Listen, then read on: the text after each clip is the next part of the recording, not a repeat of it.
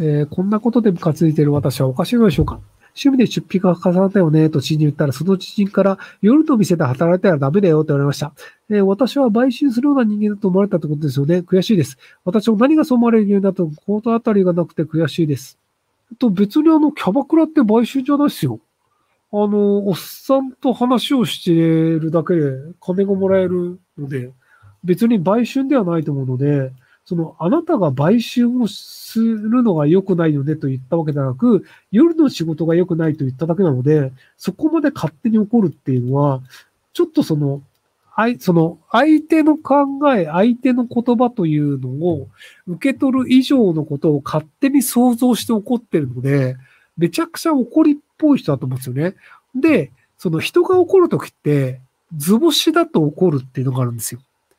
その、全然関係ないこと言われても人は怒んないですよ。なんだろ、僕、うんこ食うでしょって言われても、いや、食わないから別には食わないよって言われたんですけど、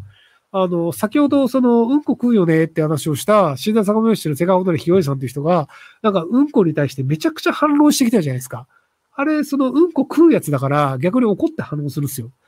なので、別にあの、売春とかする気ないっすって人であれば、そっか、夜のお仕事はまあ、やんない方がいいかもしれないで、いろいろリスクあるもんね、でもあるんですけど、なんかその売春をしそうであるみたいな感じに思われるという、自分の中で売春というのが、その、キーワードとしてそれなりに重みを持っているので怒っちゃうっていうのがあるので、なので、そこら辺がその、ご自身ちょっと、そういうことがやらざるを得ない状況なのかなっていうのをどっかで思ってるという部分があるんじゃないかなと思うんですけど。えー、スーパーチャットはその金額を答えてる紐かれるんでしょうか？違います。えー、違いましたらスーパーチャットの仕組みを教えてください。えっと、まず、携帯電話でスーパーチャットを1000円振り込みました。えっと、今800円ですけど、まあ、仮に1000円送ったとしましょう。で、えっと、使ってるのが iPhone だった場合は、まず30%、300円を iPhone が取ります。で、あの、Android を使ってた場合は30% Google が取ります。なので、700円が、えー、その YouTube に行きます。で、YouTube が700円もらった後、だいたい半分ぐらい持っていきます。なので、700円のうち350円を YouTube が持っていきます。なので、あの、スパチャをやってる人にだいたい350円ぐらい入ります。で、ここのあの、いくらぐらいいくかっていうバランスは実は決まってないので、あの、結構、あの、ずれます。あの、もらえると思ったらそんなもらってね、みたいな。なので、アップル税と、あの、YouTube 税っていうのが来るので、あの、1000円来るかと思ったら来てません。で、ただ、あの、PC で送ると、要はあの、スパチャ今スマホで送った話をしたんですけど、パソコンからスパチャを送っ、YouTube でスパチャを送った場合は、Apple の iPhone を使ったわけでもないし、Android の Google の Android を使ったわけでもないので、1000円が YouTube に行きます。で、一応クレジットカード手数料とかいろいろあるので、あの、YouTube があの抜いて、だいたい500円ぐらいが YouTuber に行きます。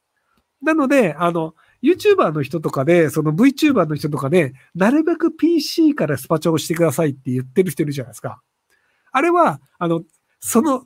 まあ、スマホとパソコン両方持ってるんだったら、パソコンからスパチャをした方が、実は、あの、YouTuber の取り分は増えます。なので、あの、なるべくパソコンからスパチャをしてくださいって言ってる人います。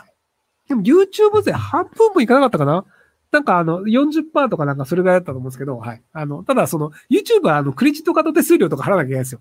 なので、1000円のスパチャをした場合って、まあ、クレジットカードの手数料でだいたい5%ぐらい、そのビザとかマスターとか、なんかアメックスとかダイナースとか JCB とかに行くんですよ。なので、それもあるので、その YouTube が取りすぎかっていうとそういうわけでもないと。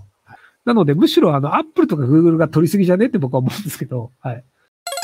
えー、先日ひろきさんに京都の動画を垂れ流すチャンネルを伸ばす方法、かっこタイトルを多言語化するを聞いて実行した結果、海外率は2割から5割、平均再生数が5倍になりました。短期的なものかもしれませんが、売りたくてスパチャさせていただきます。あ、おめでとうございます。よかったですね。あの、それだけでお金が増えたのは、だいぶ人生幸せになると思うので。なので、あの、多言語の言語をもうちょっと増やすっていう点もあると思いますよ。あの、YouTube って、その、見てる人の言語設定によって、どのタイトルの言語になるかっていうのを変えられるっていうのが結構細かくできるので、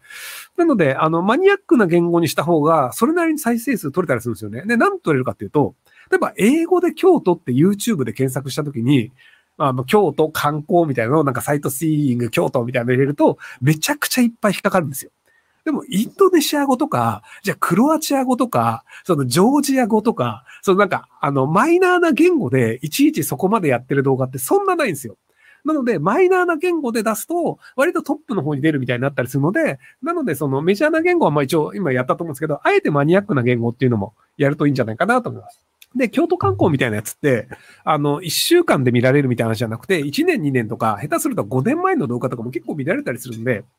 なので、あの、多言語自動的にせ、なんかこう設定して突っ込むみたいな感じ、スクリプト書いたりして、まあ自動的にそこら辺行けるようにすると、何年も小銭が入るような形になるんじゃないかなと思います。